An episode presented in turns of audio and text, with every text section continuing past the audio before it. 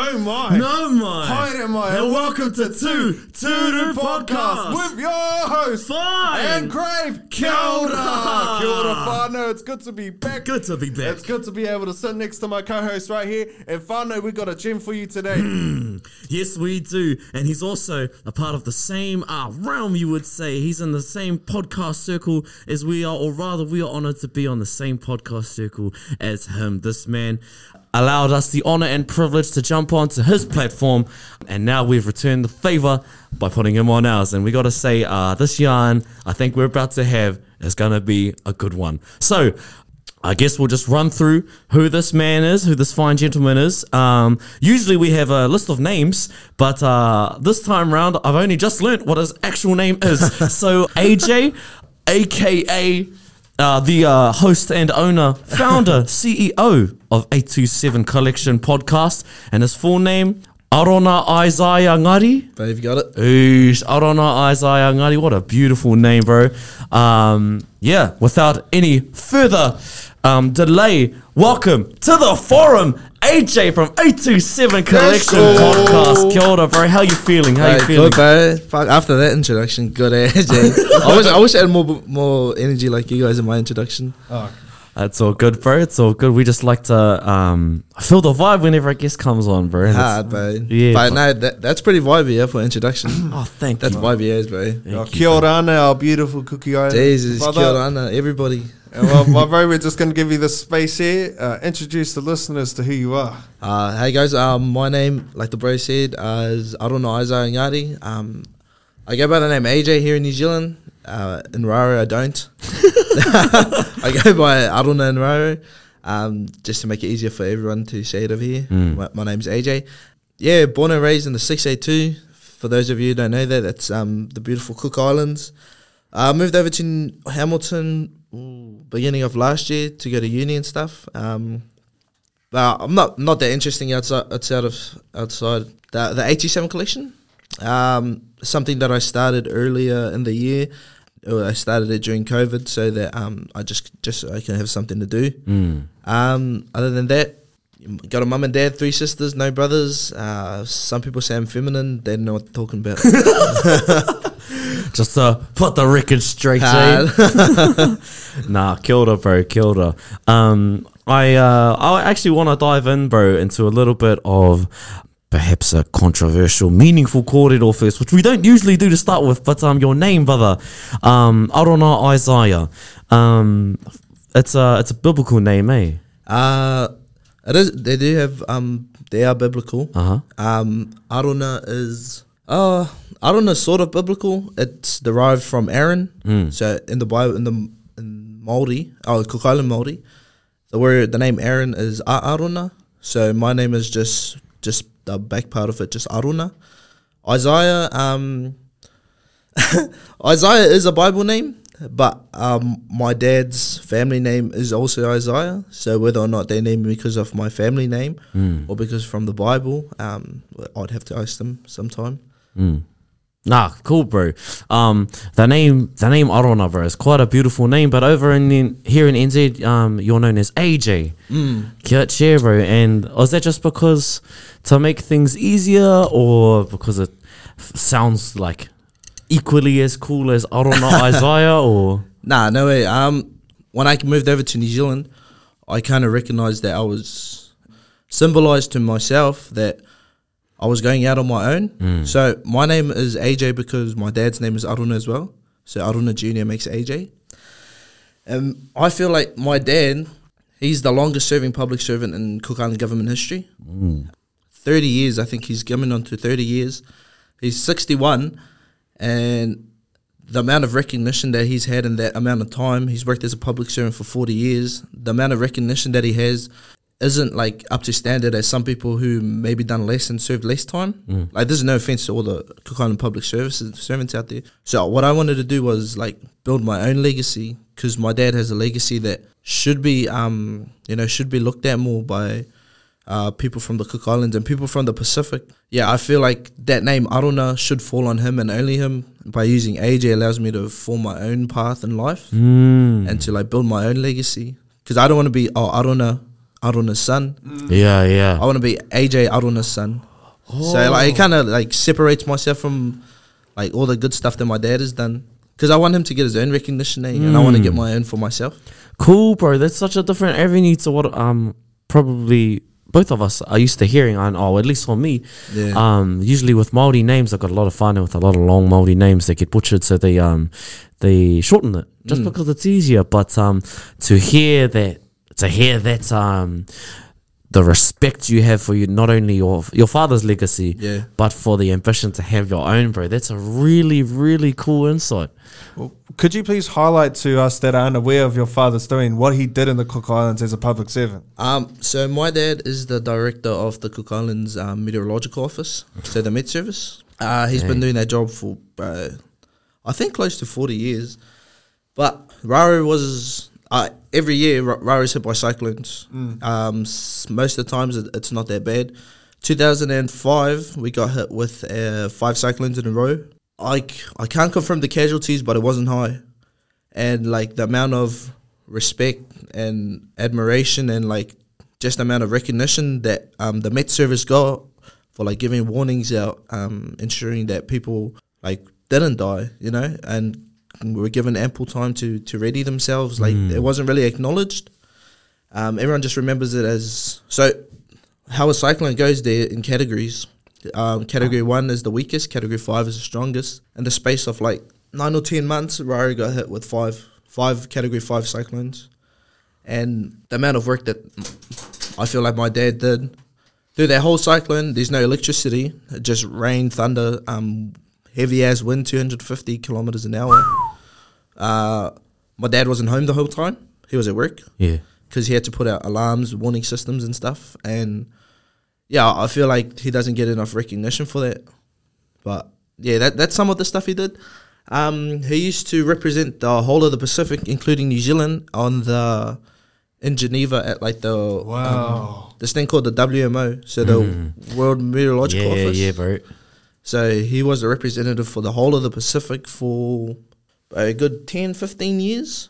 So he traveled so much. He like he he's still traveling today. He leaves for Portugal like in a couple of weeks, just for like um like meetings. He's been he's been like really involved in like climate change stuff. Yeah.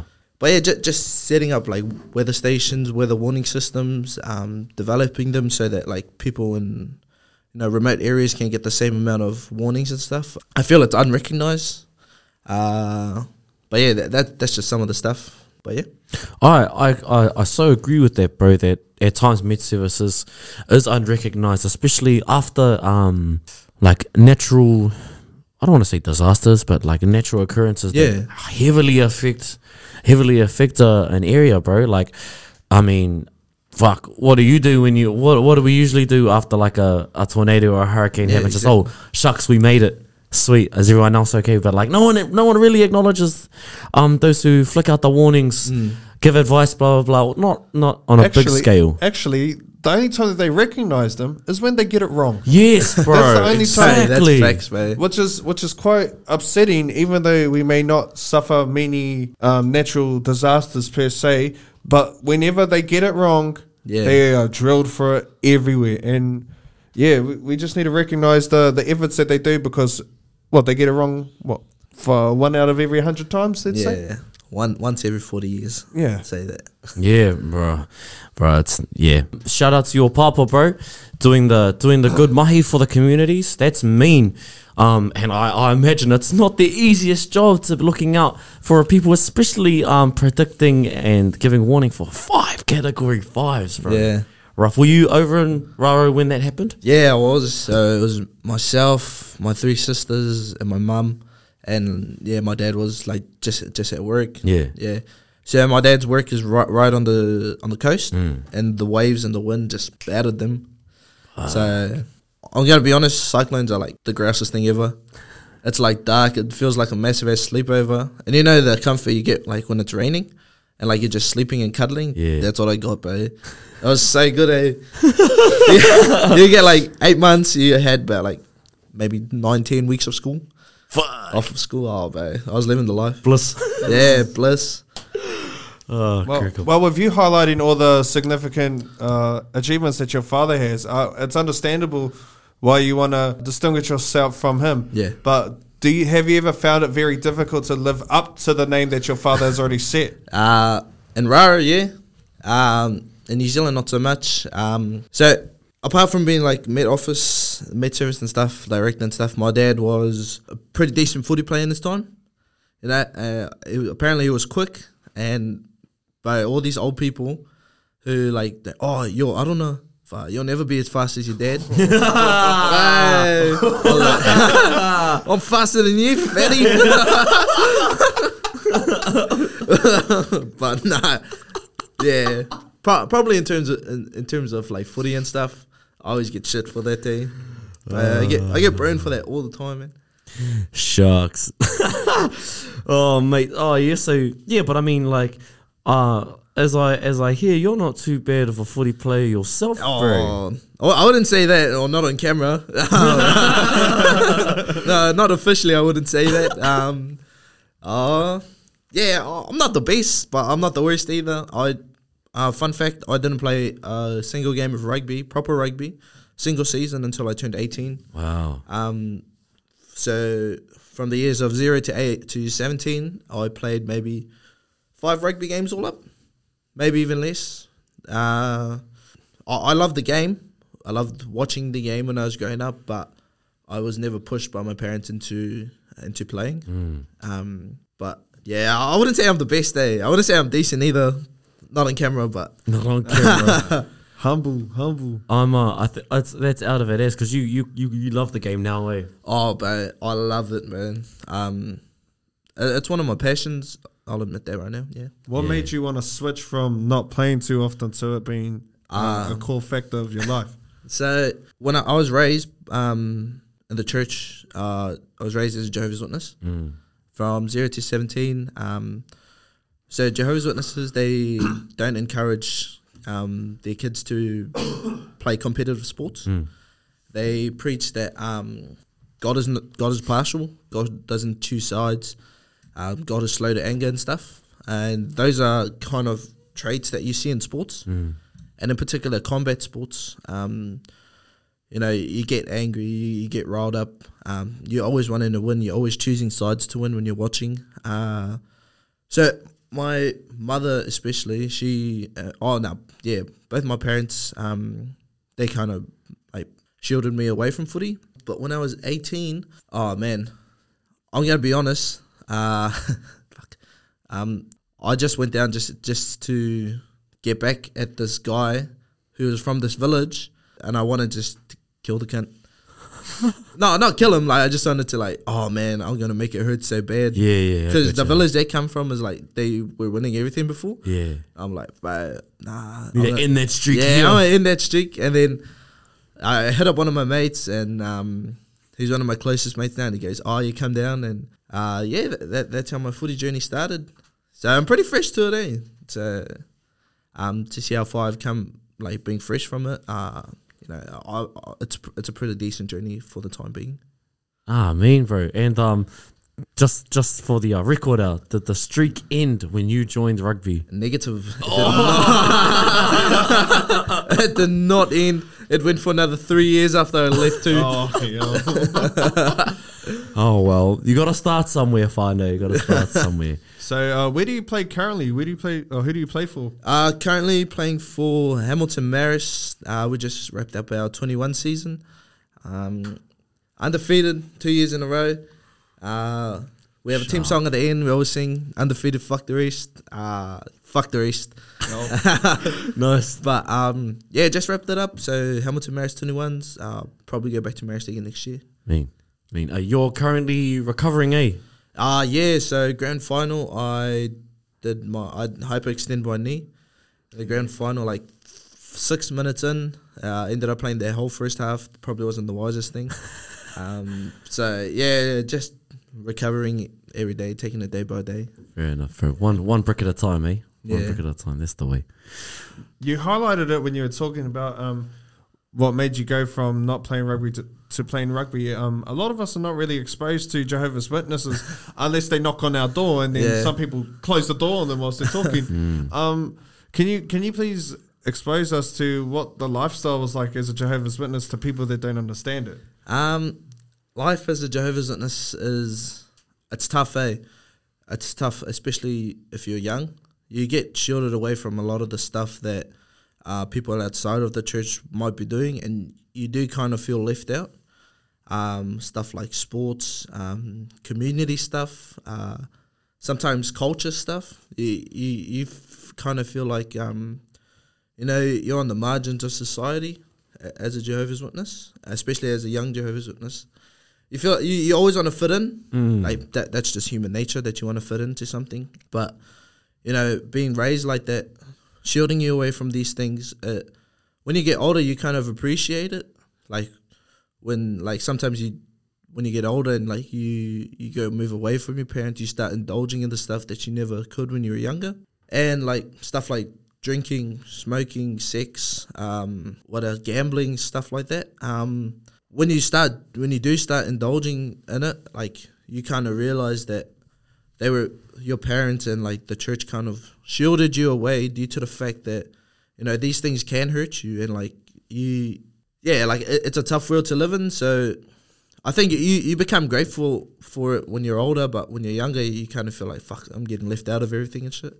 So i'm definitely grateful for that background of mine um to have been raised as jehovah's witness. And I think it's from my understanding that in, in the Church of the Jehovah's Witness, there's some interesting like corridor that you have to abide by. Like, is it that you like why are you not allowed to get a blood transfusion and all that? Oh, that's a tough one. Blood transfusion. Oh, my my knowledge on blood transfusion in the church isn't isn't sharp at all. So I could do like research for you. Um, I know like one thing that Jehovah's Witnesses always say when you can't when they can't answer something is that the Bible says that God says don't trust on the understanding of men. So that's what I'll kind of tell you now. I'm not going to trust on my in understanding to explain this. Uh, I could like research it for you and tell you, but right here, right now, I couldn't tell you. Oh, well, thank you anyway. Um, is there any other interesting aspects of the Jehovah's Witness life that doesn't really get communicated to the rest of the society? Um, yeah, yeah. There, there's a lot, but you, you'd have to experience it for yourself. Um, I know, I know. There's one that everyone get, everyone who's raised Jehovah's Witness gets crap about. It's um birthdays. Uh, don't celebrate birthdays. Don't celebrate Christmas. I used to feel left out when I was younger. I on my sixth birthday, my mother my mother took me out. She my mom always made sure that um, our birthdays were like pretty special. So like she'd take us out to a cafe or something. Um, not in celebration of oh it's your birthday. Uh, in celebration of like oh look how far you've come in a year. Uh, look at you growing as a person. Um, growing like just growing, and I think she she told me when I turned six. She goes, don't d- make sure you don't feel like this um, just on your birthday. Make sure like every day could be your birthday. Just like appreciate every single day. Don't just wait for your birthday and then oh fuck, dude, appre- appreciate it. You know, just do it every day. And then yeah, th- that's how I found it.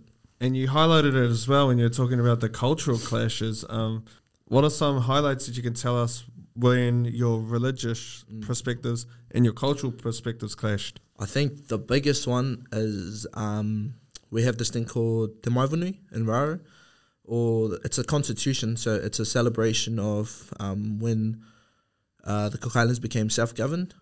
Uh, that was 1965, I'm pretty sure. And like people from who are raised Jehovah's Witnesses are always pushed away from um, like celebrating stuff that celebrates the government. Because like yeah you know they Jehovah's Witnesses believe that um, like their government the people who govern them is like Jesus's government. So they don't really like um, like partake in stuff like that. Like, like dancing for the go in celebration of self governance and stuff of man made governments. So um, yeah, just be, being left out of that, that was kind of a cultural uh, cultural clash. But yeah, Hmm. Um, so, sorry, I was I was busy. Um, But confirm- tell, me if I'm waffling, bro. no, no, that's good. I was uh, sorry. I was um, busy trying to confirm one of my research things on you, bro. Um, I wanna I wanna slip back a few years ago, probably near the beginning of COVID, brother. Do you remember? Um, uh, one second. Uh, an organization. Do you remember an organization called Sustainable Oceania Solutions? Oceania Solutions. Sustainable? Nah, I don't. You don't? Okay, kapai. Well, in that case. Oh no, I think I do. That's an interview of me, isn't it? Oh yeah, Kelda No, of an no, eighteen-year-old of an eighteen-year-old um Arona Isaiah and a Roll the fucking intro. Jesus Christ. and a nineteen-year-old Tiana Hexton. Oh, man, I'll put the I'll put the video clip here. Bang. It'll just be here. You watch it, whatever. Um, but yeah, bro. So you were, uh, by the looks of it, doing a COVID nineteen update, bro. so I I just wanna I wanna know, bro. Is this where your love for media started coming through, brother? Nah. Fuck. I forgot about that video. I, I always flex it to my missus hey, because like I sound smart, isn't it? I was like, bah, check this, watch this, watch this. But oh nah, I do, I do remember that. So, uh, at the end of my year thirteen in Raro, Uh. I really got into podcasting. I was watching uh, Impulsive by Logan Paul. Oh yes. It's a good one. Um, Number two podcast in the world after two thirty. but um, oh cheers, bro.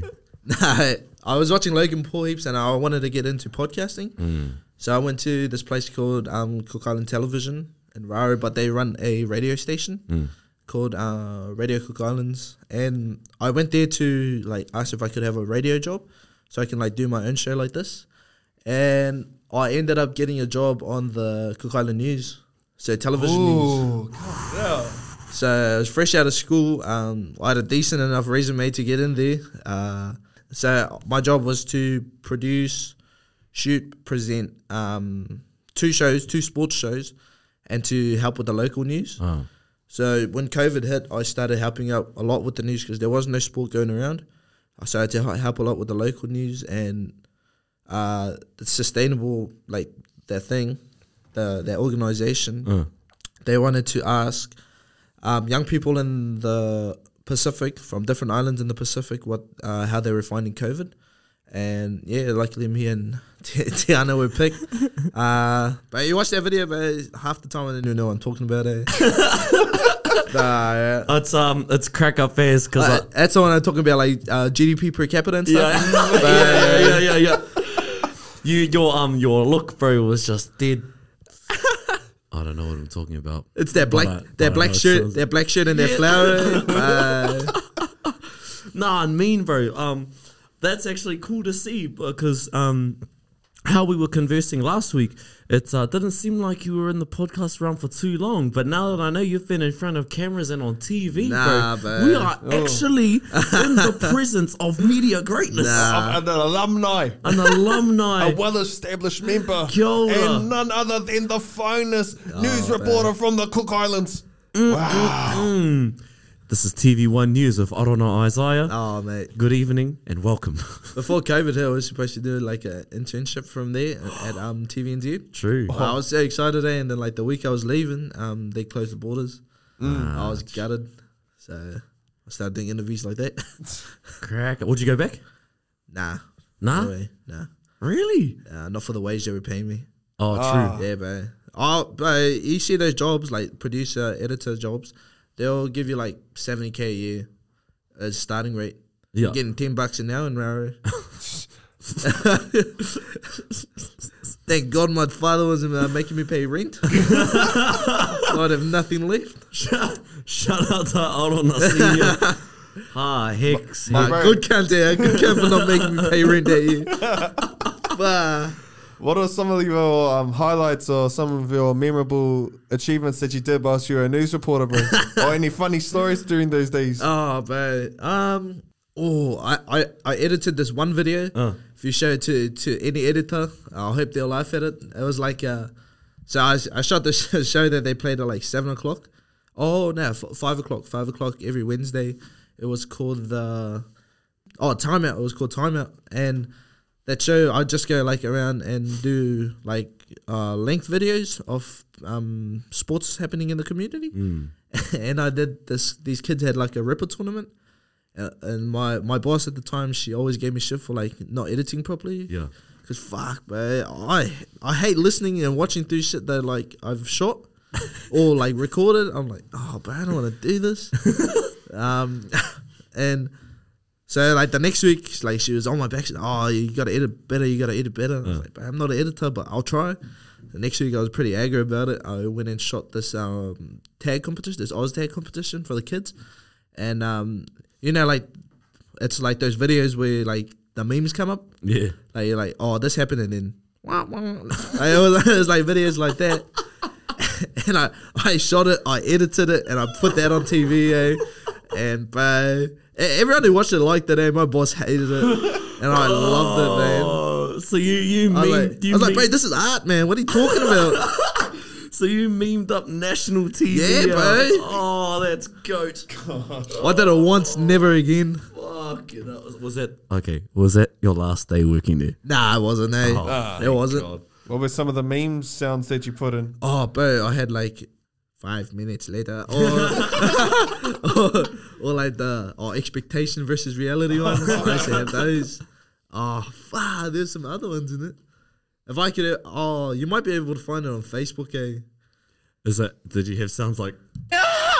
I feel like I did, eh? Oh If he did, he would have got fired. Uh, I would have got a medal. I mean, But um, in the news and stuff, so the news works closely with the government in Raro. So what I wanted to study when I came to uni was sociology and English, uh, especially sociology, because I felt like the need in Raro was to have like a sociologist to work alongside Tourism Cook Islands. That's our biggest uh, industry, tourism. So I felt like a sociologist would have been something something beneficial for the Cook Islands to have. So I took that as an opportunity when I like got thrust into working in the news to like um to figure out how the government functions. And yeah I was lucky enough to um interview you know uh, ministers of parliament. Uh sat in in interviews with the uh, prime ministers. Um yeah like heads of ministries. And you kind of like uh suss the government out from that. Suss how everything works and gives you a fair idea of like how why society in Raro or in the Cook Islands like functions the way that it does, and yeah, that that's probably the major thing that I took away from um, from working at uh, CITV. mm. Shout out Greg Parker, bro. He was this old kid I used to work with. He was from Oz. Oh, dirtiest fella you'll ever meet in your life. and like what way, bro? Was he just unfiltered as? yeah, he was, bro. He was unfiltered to the death, man. hey, he's so he's got like a dodgy Australian nose, so it's massive nose, and he goes, "Oh, w- women love me because I can breathe through my nose." I was like, "What?" But he, but he used to tell me the most like unfiltered stuff ever, man. It was like borderline dodgy. I was like, "Fuck, what are you on about, man?" He goes, "Oh, I got I got married at 21 from Orange County, New South Wales. Oh, I wish I punched that bitch in the head." I was like, "What? That's your ex-wife, bro." But we don't promote domestic violence on our neither do I. Sorry, I, don't promote that. Greg, stop that, bro. Oh man, he This is all just for comedic relief. Yeah. he told me some ratchet stuff in the time that we worked together. eh? He told me this one time he had a dream that um, there was this lady who had taken him to court, and he goes, "Oh, I was at the tourism awards last night, and I'm pretty sure the lady that um took him to court, I'm pretty sure she kissed me and said, "Come home with me." Oh, I said, "I don't think so, bro." I don't think she said that. He's like, "Oh, it must have been a dream." I was like, "What? This, was it? This old fucking pisshead, bro." Fucking. His, what was his name again? Greg Parker, oh. Fuck yeah, Uncle Greg, bro. Uncle Greg. Greggy, brother, we don't all have the magic nose. but ups to you for being able to breathe. that's a that's a TK Modiota kind of Oh, nose. eh? Oh, bro. Good Lord, have mercy. My bro. oh, sorry. No, uh, you go. Oh, cool. Okay. Um, I just have one quick partai for you, my bro, because Uh. it's it's really prevalent nowadays. A lot of people are really worried about media and news outlets because they always put out fake news. Ah, you took my question. Shame. Um, and it's, this is really prevalent since 2016 with um, Yeah. the Trump the and. US Yeah. uh, elections at the time. And I was wondering, did you did you ever face any scrutiny from the public or from your peers with like regards to putting out fake news or un, un like unestablished facts? Uh, I did personally. I did. Um, I was trying to make fake news. I'm gonna be honest. Like, I, I was trying to be as controversial as possible. You know, that's what gets people like looking at your stories on Facebook or listening to the news. It's, True. but Jay, straight up, I'll tell you right now, it goes to your head. The power, the power to control the narrative. But straight up, yeah, you'll be sitting there and you'll be like, "Fuck, how, how can I make this like mundane story like controversial?" Like sheep walks over paddock. Yeah, and you can admit, sheep walks over dead bodies in the paddock that nobody knew was there. Nobody can find again. All you have to do is add that word allegedly. Yeah, and then yeah. it's all over. It's yeah, but all over. I had this one story where this um this kid has cut his hair. Oh, he'd been forced to cut his hair. Um, his parents wanted to. So in, in the Cook Islands, they leave their hair out to grow, and then they have a hair cutting ceremony. And his parents wanted to leave him, but the government in Australia um, made him cut it. They cut it for him at school, and they took him to court. And then I interviewed this old guy, this guy who who I knew was gonna say like something controversial. I interviewed him on purpose, and he said cutting hair wasn't like a Cook Island thing and stuff. Uh, w- whether it is or not, each to their own. But when he said that, I knew I had a story. Eh? So I paid it with that story, and then like I, we put it on the news. Uh, most of the controversial stuff and feedback comes from Facebook. Yeah. So most of the Cook Island news stories they get like maybe 20, 20 reacts, twenty views, twenty likes. That one got like two thousand. Cool. You know, everyone was reacting to it, everyone was commenting on it, and it felt good. Eh? Yeah. Shout out to have done a controversial story, but then I didn't do it again because I felt bad. Eh? Yeah, that's, that's very I felt dogs. eh? dangerous territory, Yeah. bro. That's why I made a podcast so I can control narratives. You only have to answer to yourself, yeah, bro. bro. um, oh, well, carrying on from the uh, controversy, bro, I want to know uh, how heavily influenced is the media by the government? Um, it is heavily influenced by. Yeah, Um, the media usually pushes the government's narrative. yeah, Um, but the the government's narrative is also um, dependent. Oh, so what the media puts out depends on what the government and the opposition is willing to give. So if you ask the gov- so some say something bad happened, and like the government is like, the public can see it. The public want a voice. The media can't just go and interview the government. You know, they can't just make a story about it because there would just be defamation of character yeah, but uh, the media can reach out and the the government or the opposition can decline they can say no so whether or not the media is being influenced by the government is dependent on how much the government and the- opposition is willing to give yeah you watch the tv the people who want interviews is always opposition so new zealand be the national party always national act they're always looking when something bad happens to the government they always have something to say. But if something bad happens to the government, Labour never has something to say. That's because like that's how the government controls it. But I feel like the media is just, well, mate, mm, maybe in smaller countries the media isn't influenced as much. I, I know in Raro, like to to an extent, the media was only influenced by what people were willing to tell them. yeah, So they were kind of just acting as a voice. The TV station I worked for, they were pretty partial. They weren't really that controversial. cool. Um, they kind of got try to get both sides, and if one side didn't want to um, answer, they'd scrap the story. So yeah, that yeah, the government has has some fingers in there to some extent, uh, but but not as much as people might think. Does oh during your time in media, bro, Mm. did the powers that be ever tell you not to talk about a story, or to label something that is true False? false? Yeah, Nah, nah, I didn't. Nah, nah, nah they didn't. Oh, honest day's work. Honest day's Yeah. work. Kia ora. Um, maybe they told the other reporters, but they definitely didn't tell me.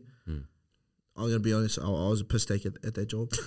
I'd rock up at like nine o'clock You know, Well, he starts at eight. But, oh, I didn't. I didn't even shower. I just like, you know, just wake up, go and shoot my stuff, do my job, go home. yeah. A bare minimum, bro. That that's the kind of guy I am. Well, that's a great segue into Brown excellence. Eh?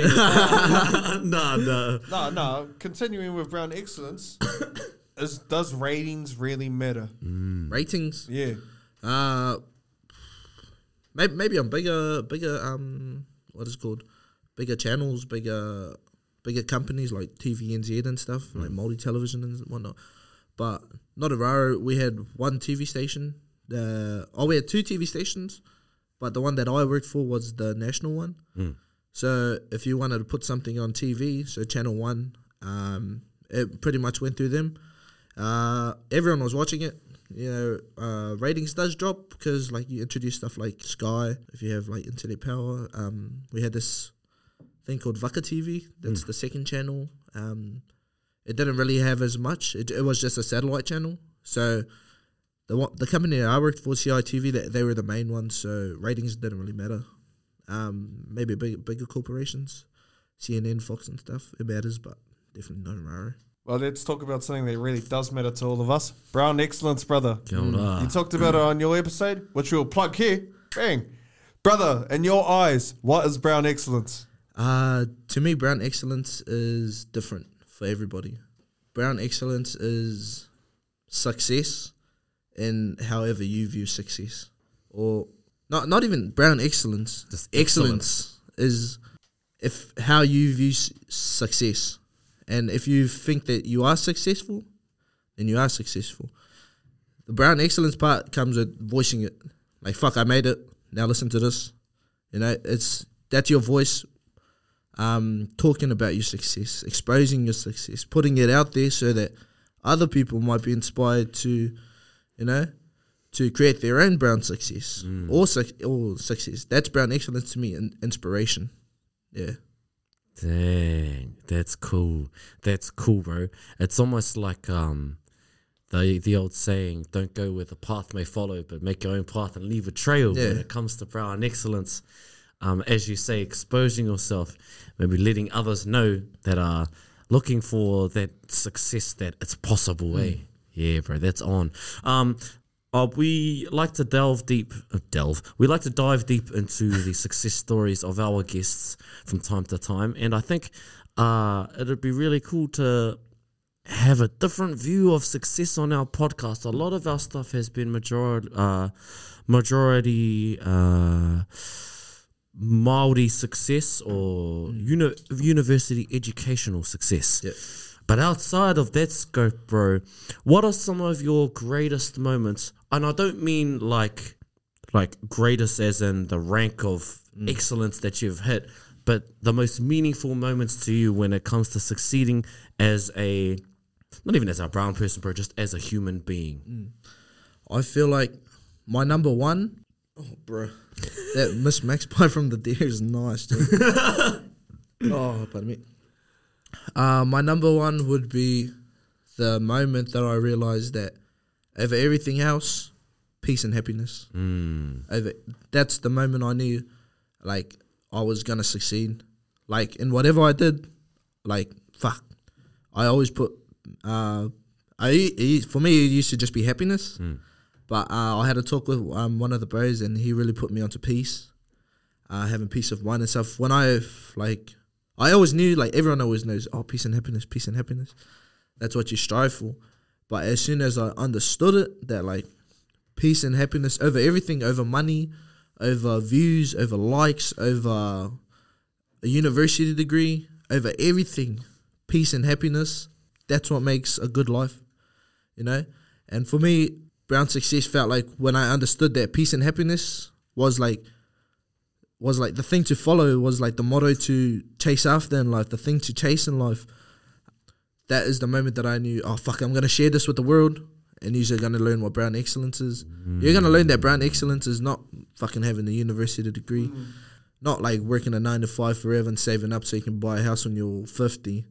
Brown excellence is that wherever you are in life, happiness and success is what's gonna make you succeed.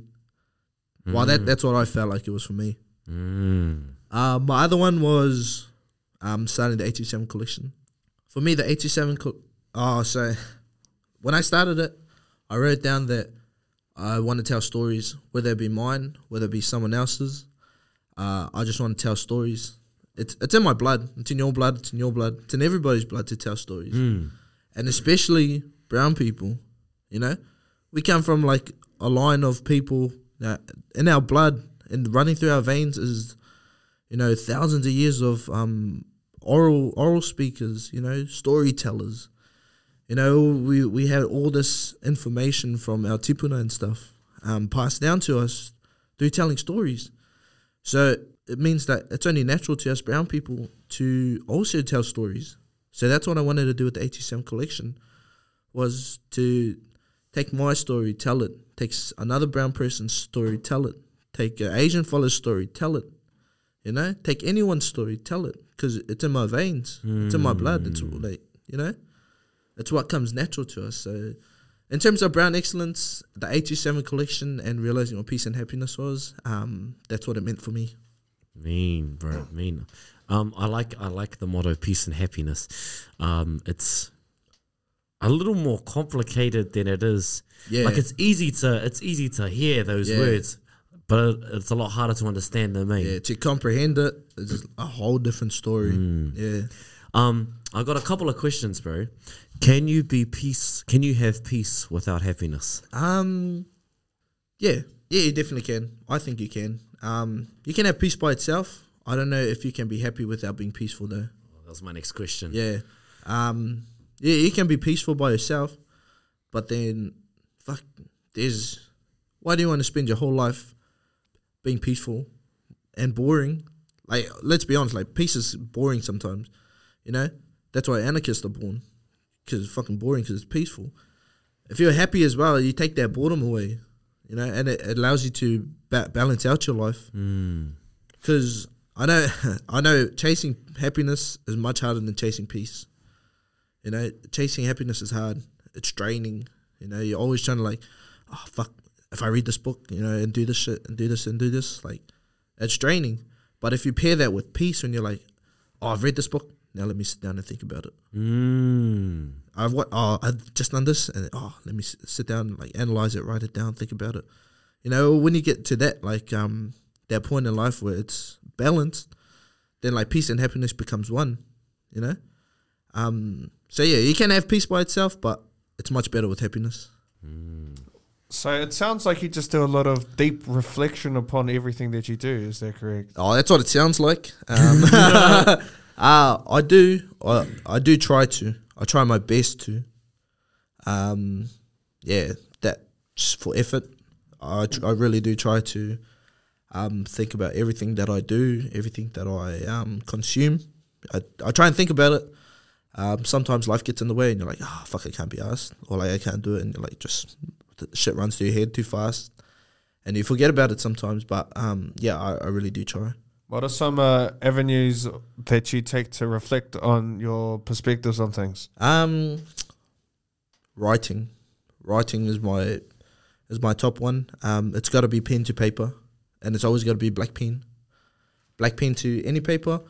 At the end of every day, I try to. I have this massive ass journal.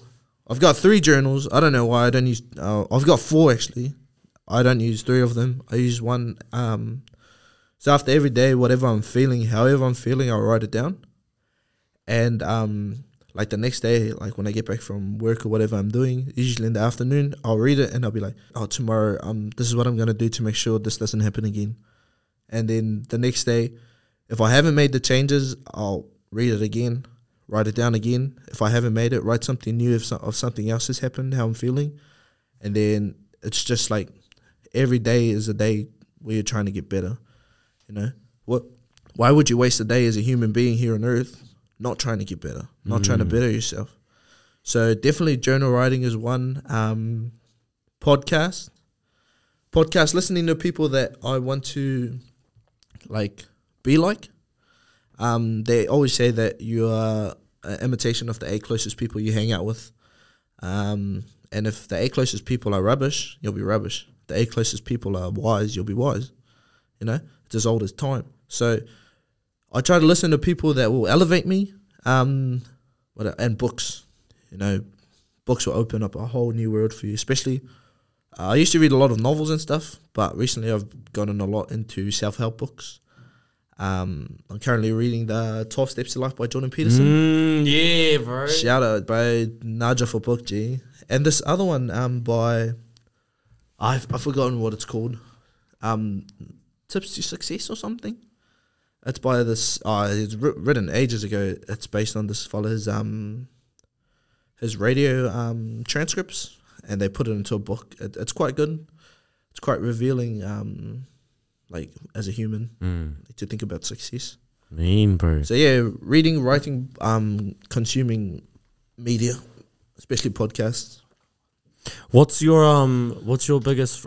Uh, Jordan Peterson is quite the quite the man, the man when it comes to um self improvement or even um talks around his uh the gender equality debates or masculinity and feminism and all that, bro. But from that book, brother, what's uh your number one takeaway from it? What's the one? What or not even the one thing, but what's some of the advice in that book that you try to embody every day? Uh, mine was um, chapter one. Stand, s- uh, stand tall, shoulders wide. You know, it's like, um, but be be proud in yourself. You know, if you're standing tall, if you're slouching, you know, like you, you will give away to people like, oh, this fella's like, uh, he's not really proud of himself. Like, like he's kind of embarrassed. He's calling back into his shell. Th- that book, he talks about these prawns that like they open up to to create fear, to create havoc, because they're exposing themselves. You know, and, and that's quite scary to other prawns or shrimps, one of the two. So that that really hit me. I was like, um, cause yeah, that really hit me because I was like, bro, just stand tall, stand taller, shoulders wide. Like you'll show everyone who the fuck you are. eh? But um, that's probably yeah, that's probably the thing that I took most from there. Is it to be proud in yourself. Mean, bro. Mean. So you were talking about it when you were saying you journal, you like listening to podcasts and you like reading books and all that, and a lot of it was to refer to yourself emotionally and to Yeah. make yourself better. And it's very common in um, society today for men to suppress their feelings and emotions. Um, have you found that a lot of your peers and all that suppress their emotions, or is it just a fallacy that it's been pushed out to um, the public? Um, I think for, for dudes it is pretty tough to ex- uh, to um express their emotions.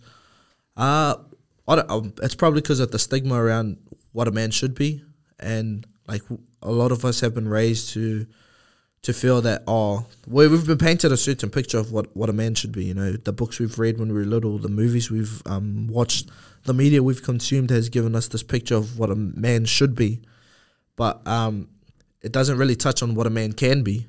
You know, there's other stuff like a man is not just you know an athlete or like a move the the the people that you think when you think about masculine men. You know, a man can be so much more than that, but still be that. You know, there's so much more to um, Usain Bolt than fucking running a nine five eight. You know, he could be like well in touch with his herbal side. I know Usain Bolt likes to um, he could be in touch with his like family emotionally and stuff. So I think the there's been a picture of me that has been painted, but the whole picture hasn't been seen yet. Mm. There's so much more. There's so much more to not only men but women as well. E- Everybody. There's so much more to everybody than just what you than just what you think. I love the fact that you touched on women as well because there are lots of conversations around masculinity and what we think it means. Yeah. But at the same time, side of femininity, femininity, we're gonna cut that because that sounds That's yuck. a tough word to say. Yeah. our our taha wahine. there we go. yeah. There we go. Our, our um feminine whānau. There's also a stigma around what that should look like too, eh? Mm. But uh, again, yeah, you're right. There is so much more. Um, and in that, I think in that respect, we do share some similarities, or at least have common ground. Um, but uh, one thing I I'd like to ask you, bro. I want to go back to painting the picture Yeah. painting the picture, bro. Um, I'm, I'm guessing you. I'm going to boldly assume that you were at a point in your time when you realized that perhaps the image that you had at that point wasn't the image that you wanted. Uh Or yeah, have you yeah. always have you always just been the the um progressive, succeeding man Nah, that you no are way, today? no way. Uh, I've bro, in like the last maybe two years, I've, I've like started to grow like that. Um, just just to be more proud of myself. You know, it, it's uh, when I was younger, it was a bit tough. Like I was bullied quite a bit in primary school, but now that I look back at it now and the way that I acted, I fucking deserve to be bullied. I'm grateful for it. You know, one of my best mates has been bullied from primary school No. um, yeah, I'm grateful for it. Built character, you know.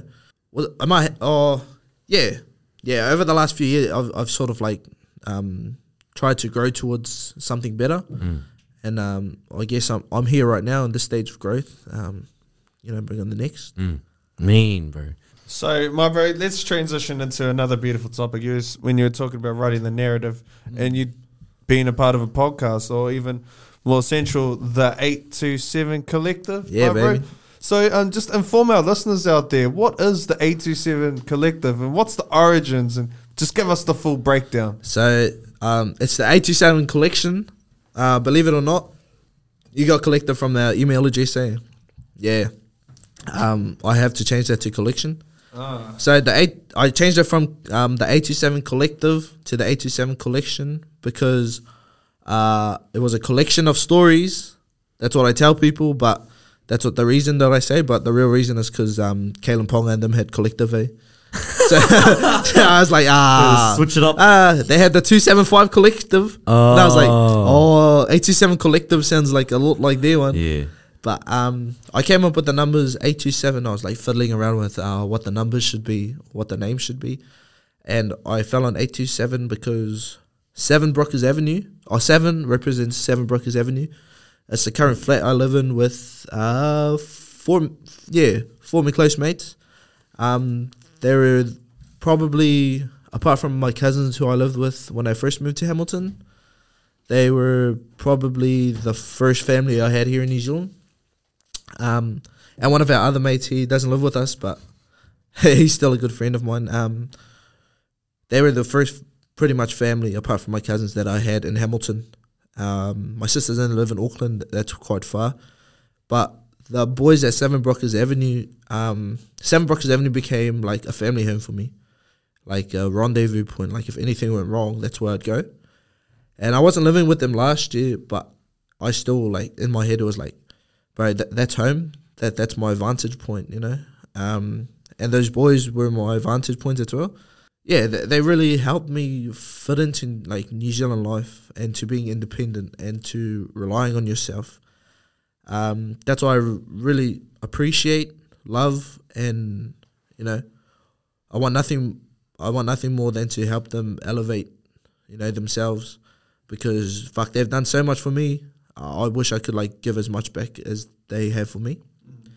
So I, that's why I chose Seven Brookers Avenue. Um, drank there, partied there, hung over there, slept on the on the couch over there every weekend last year for free. So grateful. That's why I put seven in, and the eight and the two came from the so the Raro's um, postal code is six eight six eight two. So I yeah put the eight and the two at the end, and then put seven Brookers Avenue. So, my bro, along with uh, your your beautiful podcast, it's not just a podcast. You also have a clothing line out there. Yeah. What what got you interested into doing clothing and such? Um, I'm gonna be honest, it was money. Yeah, bro. of course. You can't have a podcast without trying to monetize it some way, unless you're fucking Joe Rogan, you know. Oh, He just breathes and make money. Ah, um, yeah. Unless you're you're a big podcast, it's tough to like make money. I'm not the most fashionable person in the world. I don't really have like a love for the clothing game, um, but I really appreciate when I do see nice clothes, and I especially appreciate like now a lot of um, clothing creators have, are going into the realm of um, self help on their clothes. So like putting like a positive message on their clothes. Um, I know there's this brand, shout out Solo Uno, I think that's their name. Um, she has this like mean ass message on all her on all her hoodies about like oh your mental health does matter and stuff, and that's something like I really wanted to like have a try at. So um, our clothing line, I named it. Our first drop is called Happiness, and it's got five steps to um to like maybe develop a bit of happiness if you're not feeling too well. So it's um deep breaths, uh, cold showers. Sorry, uh, let me double check this. Deep breaths, kind words, long walks, cold showers, good people. Um, those are like five things that I feel like if you did, if you practice, like you could be a little bit more happier. Mm. You know. Um, but yeah, that's our clothing line. I named it the 87 collection because I wanted to be a collection of different modes of storytelling. You know, different avenues of telling a story. I had podcast. Now I have clothes. Um, what I want to do next, I can do like video, video stuff. So that's audio, visual, and um, physical stuff. Yeah, and I, I don't want it just to be me. Yeah, I want like um like other people to come in and tell their stories in their way, like but just use the eight two seven as a way to you know to get into it to get an idea of how it should be done or how it could be done, and then building from there. Mean, bro. On. So the, the beauty about the eight two seven collective uh, slash collection Yeah. is that you're you're just very in there wanting to be out and um support that the storytelling of our people, no matter Yeah. what culture, what color you are, is um getting put out there. So shout out you, brother. Bro. Shout out you. And well, alongside with talking about clothing here, my brother, we're gonna pass it over to Mr. Pitihira because he's got something for you. So uh, here on Tutudu, bro, we like to gift all of our guests something that's meaningful or relevant to them, bro. And uh, although we don't quite have um, some inspirational stuff, I think this shirt um, might help to uh, connect or add to your collection, bro. So I've got a I've got a T-shirt for you here, bro.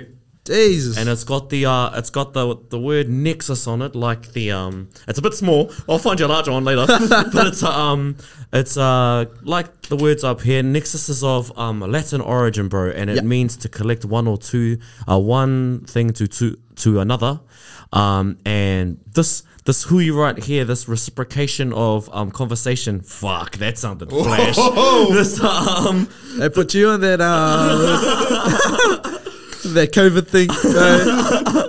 the um the um That's gross, man. our uh, ability to come onto yours and to you come with us and share your knowledge, um, your mana with not only just us, um, but everybody here, bro.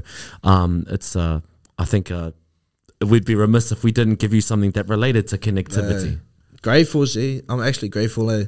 Um, I feel so bad for not giving you guys anything on my podcast. No, it's all good. I gave you water and a beer cup. Um, part of the experience at Yeah. Seven Brookers Ave. That's that's the way. But, bro, nah, actually, was so grateful, eh? Um, to have like something that's so meaningful to you fellas. Um, that could inspire me, inspire whoever's out there. Very grateful.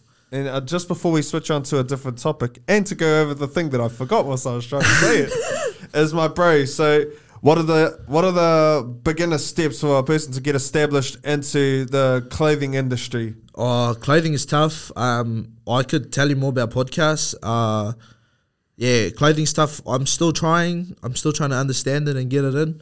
Uh, probably to um, you know, s- just just get started. You know, um, don't wait for the circumstances to be right to start something. Doesn't matter if it's clothes. Doesn't matter if it's anything in life. Any of your passions. Don't wait until the circumstances are right because life is life and the circumstances never are right. You know, they'll never be perfect. So just start start where you are. You know, start with what you can.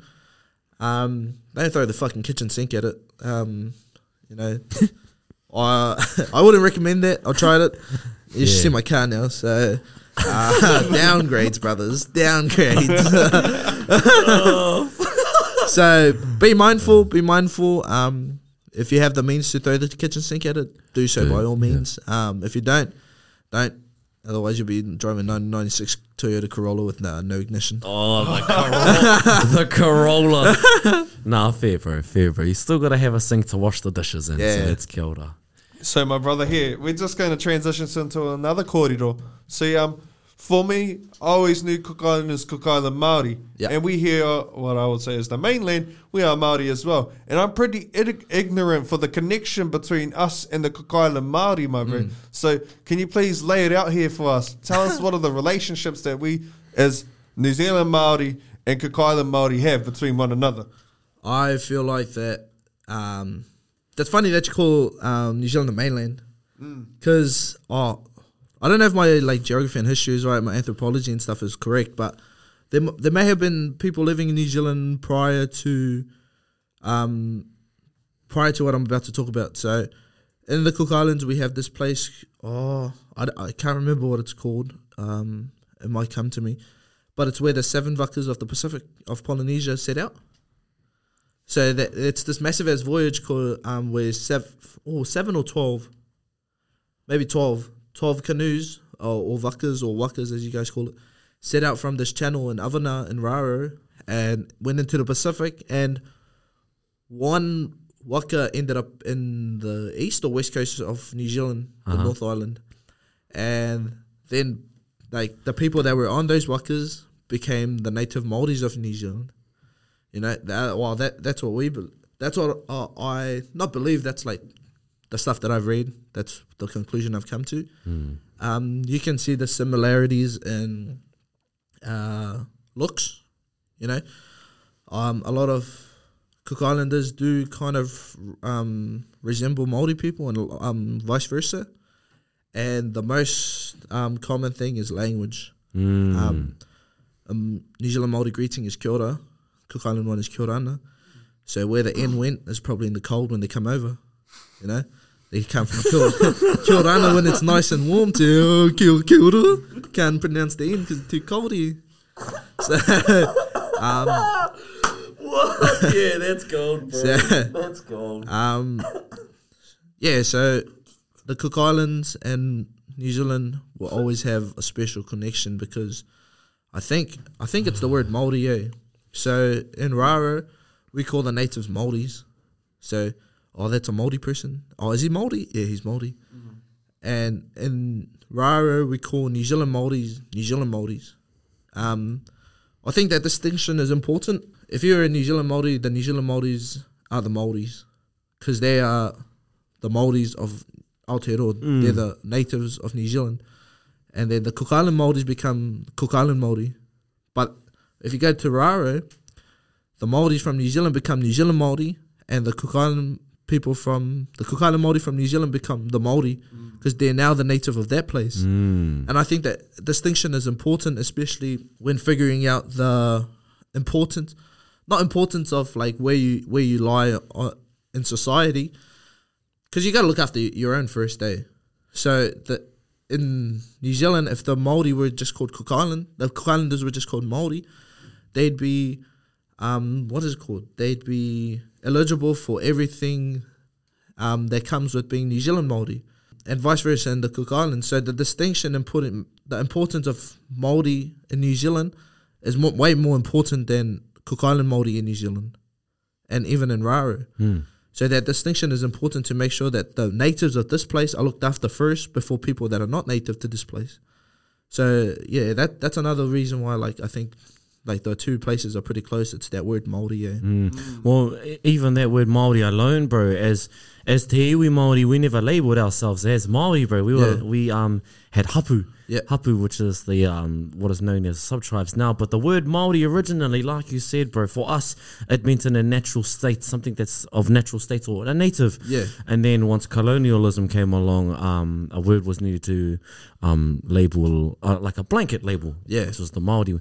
But no, that's that's a very interesting. That's yeah, that's very cool that um the stories from the Cook Island, or um at least from your knowledge, corroborates the same as well. Kind of. Yep. Solidifies the idea of that of the word Maori, bro. Yeah. Um, another thing um, you touched on briefly was those waka, um, and the reason for the um, the very similar aspects like language, looks, culture, even customs. Yeah. Um, it's of my understanding from a few resources that um, we when we were voyaging the Pacific Ocean that we we did make stops. Yeah. We didn't we didn't obviously float by luck to the islands. Yeah, definitely not. Oh, I hate that kōrero. come from the greatest voyagers to ever fucking Exact- voyage the world. You exactly. know? exactly. The greatest navigators of all time. Exactly, Yeah, bro. Where's the fuck is the recognition, bro? Ah, Need harder. a bit. Harder. Just a, yeah, that's a little dig at uh, scientists who are dogging on Mātauranga Māori or indigenous knowledge. James Cook, Ca- fuck you.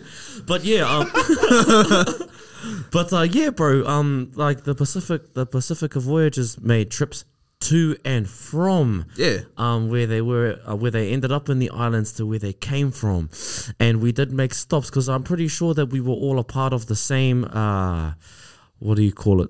It's not a brigade. It's a oh, the group of waka, the same group Yeah. of waka, and we made stops in the Cook Islands, Hawaii, Rotorua, oh, Rotorua, Rarotonga. Yeah. Rotorua, baby, said all the way inland.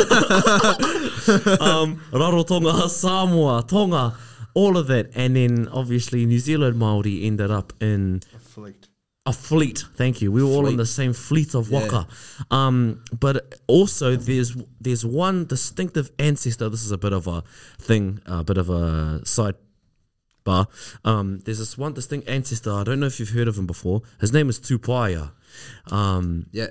and Tupaia was uh I can't remember where he originated from, but he he could speak and understood all of the languages of the Pacific. So if he came to New Zealand, he could speak Maori. If he went to the Cook Islands, he could speak Cook Island Maori. If he went to Kiribati, he could speak Kiribati, blah blah yada yada yada. Kiribati. Oh, Kiribati, he could speak Kiribati. Yeah. Um, Tonga, Tongan, Samoa, Samoan. Um, and he was one of the main advisors for Captain Cook. It was Captain Cook, eh? One of them, yeah. Yeah, he helped Captain Cook um, navigate the Pacific Islands, bro.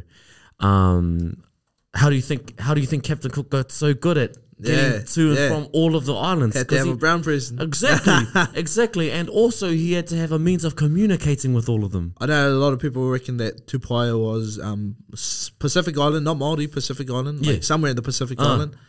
That tells you. Um, if I had this lecturer, he told me once that no, social studies teacher in high school, that um, Pacific Islanders have been on New Zealand as, for as long as white people have.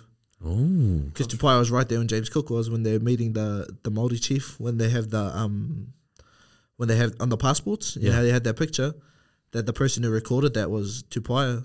So for as long as um Pākehā people were in New Zealand, so so were Pacific Islanders. So, you know, that- that's something interesting. out of it, out of it. Well, my, my brother, um, just go off a bit of interesting and controversial kōrero. Have you ever faced um, discrimination being a Cook Island Māori against by other Māori? By other Cook Island Maori. No, by other Māori from New Oh, Zealand. true. Um, Like saying that you are not of equal to us or along that line. Nah, I, haven't personally. I haven't. I think there is sort of a respect. You know, th- there's a respect there where like um, like where they realize that we're kind of the same. You know, your battles are our battles. Our battles are yours. You know, I'm not fighting with you. We're trying to fight together to fight something bigger than this. You know, um, so uh, personally, I haven't. No, I haven't. Um, witnessed any discrimination. Maybe this one lady looked funny at me in warehouse one time, but if I was a little white lady, I'd look at a big black dude like that too. I'm not gonna lie, especially with my face, bro. Be like, bro. At least you're honest. Um, I'm going off. I'm going to go off there, bro. There's a lot of backlash. You, you you'd call yourself Pol- um someone of Polynesian descent, eh? definitely. Cool. Oh, Pacific Island. Yeah. Pacific Islander. I don't want to like marginalize myself to be just being like Polynesian and you're Micronesian and you're Melanesian. Pacific One Islander. of the Pacific Yeah. Islands. Yeah. Have I? Are Maori a part of the Pacific Islands? Yes, we are three islands. It's legit called the North Island, the South Shoulder. Island, So Stewart there's- Island. There's been quite a bit of uh, kōrero around Maori, New Zealand Maori in particular, um, getting aggravated about being called Polynesian or Pacific Islanders, even though we um, have ties and debatably originated from the Pacific. Yeah. So, um, what's your what's your thoughts about that, bro? Because um, as as as we are all of you know we are one people jumping the same hurdles, fighting the same fights, maybe in different lanes, but we're running Yeah. the same race, right? Um, what what do you think about people who are of the Pacific Yeah. but don't like to identify it? Not identify it. Like the main kōrero is I'm not from the Pacific or I'm not Polynesian, I'm Maori. Yeah. What's your kōrero around that? Um, I think that's fair as well. Yeah? I'm gonna be honest, that's fair. When I ta- like being put into these borders, of the Pacific. You're from the Pacific.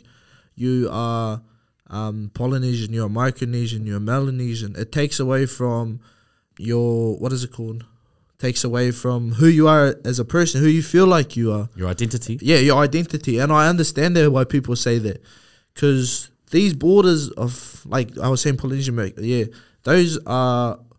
Right, the imaginary lines created on maps Mm. by people who don't understand our culture, you know. Um, I'm happy to say that I'm Pacific Islander because that it's inclusive of all the people in the Pacific. Mm-hmm. Um, or I'm from the Pacific Islands. Uh, but I don't have a problem with people who say that they're not because that's I understand that because it takes away from like who you are. Mm. Uh, If someone asks you, "Oh, you must be Pacific Island," you're like, "Nah, I'm Cook Island," or like, "Nah, I'm Niuean," or "Nah, I'm Tuvaluan," you know. Um, and I feel like if people ask you that, if you're from the Pacific Islands or if you're Polynesian, that and they and you tell them, I reckon that you should always tell them, um, no, no, I'm not just that. I'm from here, Mm. like exactly from there, because who are they to tell you that? Who are they to like marginalize you into these like imaginary lines that they feel like they've been taught? So yeah, I I don't have a problem with it because it takes away from your identity. But to tell them in like respectfully, eh? Because there are people that won't understand. They uh, won't understand like, um, Geography, yeah, pretty much. Or well, that's or, the government's fault or, for not teaching or like, um, with that being said, Fano, you aggro followers, and I know who you are too, because some of you are my Fano. Just um, come across in a respectful way, eh? And be more educating, um, rather than demoralizing. Oh, bro. Nah, if it's hostile though, fuck, took your shit, eh? That no, but it's not. That's, Yeah, that's yeah, if I'm it's not, saying. yeah. yeah, yeah, yeah. yeah. Yeah, no, yeah. that's all good. I think it's it's hard. It must be harder for like New Zealand Māori people, eh? Is it to be like? It's easy for like people from like Raro and Niue and stuff to be like, oh yeah, now I'm Polynesian or I'm Pacific Pacific Island. It's like a bit hard for Māori people because New Zealand's bigger. That, that's re- that's really where the conflict comes from. Yeah, it's because it's don't large, eh? Yeah, well, Yeah. so we're slightly bigger than everyone else, so that means we're not an island. Well, Yeah. Oh, then so is Australia not an island? Yeah, Oh, then maybe Yeah. taking island out of maybe taking island out of it and just be like, oh, are you Pacific? mm, Yeah, but then, nah, yeah, that, yeah, sucks with the Pacific. Why are you from the Pacific Ocean? Yeah. Somewhere in there. Yes, I am, but more, uh, more accurately. Blah, blah, blah, blah, Yeah, yada, more yada, yada. accurately, New Zealand. Yeah, yeah, yeah, And more accurately than that, then, yeah, yeah. yeah. Hamilton. No, the Tron. the Tron. no, you're you're a prick. okay, my brother, and um, we're gonna we're gonna before we begin rounding up rounding out the things, we're just gonna touch on something really lighthearted. Yeah, mate. Um, on your episode, you talked to us about your um your your music taste with us too, and then. You, uh, he answered you. I gave a safe answer because I'm an asshole, and uh, and um, we just want to ask you, what's your top five bands of all time For all time, or musicians of all time? somewhere in my top five would be Twice. Ooh, yeah. Do you know Twice? Nah. K-pop group. oh, yeah. Okay. Little K-pop girls group. Bad. But I got into them hard out when I was in year 12. Yeah. Failed NCEA level 2. I almost failed NCEA level 2 because of them. but I was addicted to it, but it's addicting. Don't know why. Um, Oh, shit. Four would be Chance. Mm. Three, um, I've got a couple. Oh, Teeks would be somewhere in there. Yeah. I love Teeks. Eh? Um, one would be J Cole. Yeah, one is J Cole. The other, the other four are like up and down. Like it doesn't matter where. Oh, And J Cole's your number one. yeah, Okay. two. I'd put two B- BTS. Mm. Mm. So now I say that about BTS, bro. Yeah, brother. Well, shoulders Fuck, wide, dude. brother. You better say it, otherwise if that clip goes on Twitter, you're gonna get roasted Yeah, by man. everyone. Nah, BTS too. I love them. your chest. So right. Good taste. But I, I have like yeah, like you probably can tell from the list, but I've like got a range of different things, bro. I'd listen to anything that sounds good. Uh, Beethoven's um, Ninth Symphony, banger G. When he does Ode to Joy, have you guys heard Ode to Joy? Yeah. Yeah. Yeah. Bro, so big, and he done that when he was deaf, Yeah. deaf. But like, how does that music come out of your head when you can't hear it? Nuts, eh? Crazy. Yeah, bro. But that goes so hard, eh? People used to give me shit for bopping it. I was like, "Da, da, da, Bro, da, da, da." classical music bangs. Tough, geez. Yeah, so bro. tough. Can you put J. Cole at two? Yep. Ooh. You get take twice out oh, and one Ed Sheeran. Hey! The man, the man is here to make statements. So it goes Ed Sheeran one, J Cole two, and then everyone goes down one. So Yeah. BTS three, Teeks four, Chance five. Yeah, Okay. that's yeah, but I forgot about Ed Sheeran. I love Ed Sheeran. Yeah, Nah, it's tough, dude. Music is so tough. yeah, bro. I wish I could make. I wish I had the mind for music. Kanye's the fucking goat, and because of that, we're gonna begin the round down phase, Vano. So as we do, we ask everyone the same four questions, my brother. So we're gonna ask you. We're gonna hit you with the first one, my bro. What is your favorite game? It could be a video game, board game, sport, whatever you want. What's your favorite game? Monopoly. Ooh, I haven't had that one before. Monopoly turns into UFC. I've seen those on tipping. Uh, magic trick, bro. you get a magic show, Monopoly, and UFC in one. Written for four hundred. Ah. Fuck off. Why still putting your money in the bank? Another banker. Oh, shucks. Oh, well, moving on from that. Uh, question number two What is your dream travel destination? Travel destination. Yeah, bro. It used to be Santorini. Ooh. Um, We got that one before too. yeah, I'm gonna say South of France. Eh? What like um, is that like Bordeaux and uh, Nice and all that? I don't know. We have Isaac John is at the moment. Do you know Isaac John? Uh uh Oh fuck up. Oh, Isaac John. He's uh, he used to play footy, but he's from Tokoroa. Uh. but he played footy over in Oz NRL, and he started the YKTR. Oh, he started YKTR. True. You know the rules. Have you heard of them? Uh, they're like a they're a clothing brand. Uh, they're quite popular over in Australia, especially with um like around the footy scene. Yeah. And but he's like my biggest fucking idol. There, I love him. You know, it's a bit weird sometimes, but he's he's Hey, currently like he's like traveling. weird. Yeah, he's traveling Europe, and he was in the south of France with one of um his mates that played NRL as well. Yeah. But um, yeah, fuck, it's it's cool. Like, he inspires me because like the kid from Toke, you know, Cook Island kid from Toke. Yeah, bro. From humble beginnings, Yeah. brother. So- Did he go to Montpellier? Fuck anyone Montpellier? that speaks anyone that speaks French, don't scold me on. Yeah, don't add us. I don't. I don't know, but it was the south of France, and it was exactly like it was exactly like Santorini, but um, the houses were like a bit older, and like the houses looked like, oh, bro, it's just like this picture that I have of ancient Greece. Eh? Have you played um Assassin's Creed? Yeah. The the one where they go to Or- the island. Odyssey. Odyssey. Yes. Oh, it's so tough, G. The landscapes, and I've always had this image of like ancient Greece. Uh, And Santorini kind of looks like modern day Greece, eh? swimming pools and shit. But but this one town that he took a picture at, it was like rugged houses, but inside is nice. Just outside, the architecture was just like old as Crazy. fuck. Yeah, and I was like, I want to be there. You know, ah, because there's there's so much hidden culture in the Greek culture that we don't know about, bro. Oh, nah, fat. That's bad. but yeah, South of France, baby. Beautiful. Next party, brother, for future, uh, for aspiring news reporters, rugby players, uh, clothing line enthusiasts, podcasters, you name it, what you have. Give us your advice, brother. Show us. What do you think they should know? Um, I think everybody should know that uh, life is short.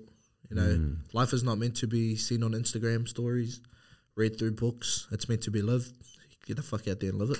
Oh, that's some tough advice, Yeah. bro. Very wonderful, brother. Um, and the uh, the final question, bro. Do you have any shout outs at all? Friends, whānau, colleagues, fucking aunties and uncles, whoever you want, bro. Shout them out. Uh, oh, big shout out to my missus for dropping me off here today. Thank you, Bobby. um, uh, the brothers at the 827 collection. Oh, sorry, the brothers at um, Seven Brockers Avenue. Uh, Logan, Geordie, Oscar, um, Francis. Doesn't live there, but he's always around. And Conrad, Conrad now. Uh, bro, grateful so much for for your guys' help, um, helping me settle into New Zealand. It's been two years now. Oh, one and a half years. Um, wish I could give more back to you than you deserve. Uh, you never know the um m- much of love I got for you. Uh, shout out to you, and play the 827 collection.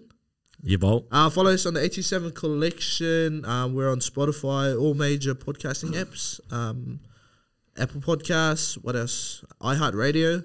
Uh, don't ask me how we got on this. iHeartRadio and um, especially on Instagram. We have a Twitter feed, but I don't really go there. I don't know how to use Twitter. But especially Instagram, 827 uh, dot collection. Mean, bro. Uh, grateful for the follows. Grateful for the brothers for having me on today. Um, And we mean that, bro.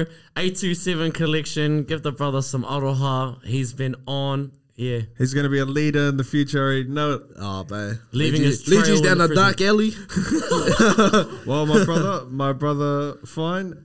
I can't believe it. We've had another wise individual mm. once again coming here and spit us some knowledge, and we appreciate it, brother. Thank you for coming on, my bro. Yeah, bro. And I just want to ask you, brother, before we fully close off, when you introduce yourself, you say, "Play that fucking intro." But now, my brother, I want you to please say, "Play that fucking outro." Uh, it's two to the podcast here. It's been a pleasure, been an honor. Before we leave it though, let's roll that fucking outro, baby. That's fine. That's Steen. I'm Craven. Two to the Otiwaka Workout Tina. Tina! Homie, who ya? Amine. Later, team. Gee!